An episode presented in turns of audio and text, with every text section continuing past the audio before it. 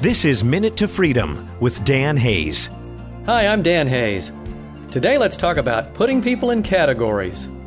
A friend once told me, Dan, you put people in categories. You pigeonhole them into the type of person you think they are. Then, when they do something that doesn't fit the category you assigned them, you don't know what that means, so you get mad at them. Those were tough words to take, but a great gift. It helped me see another aspect of my black and white rigid thinking.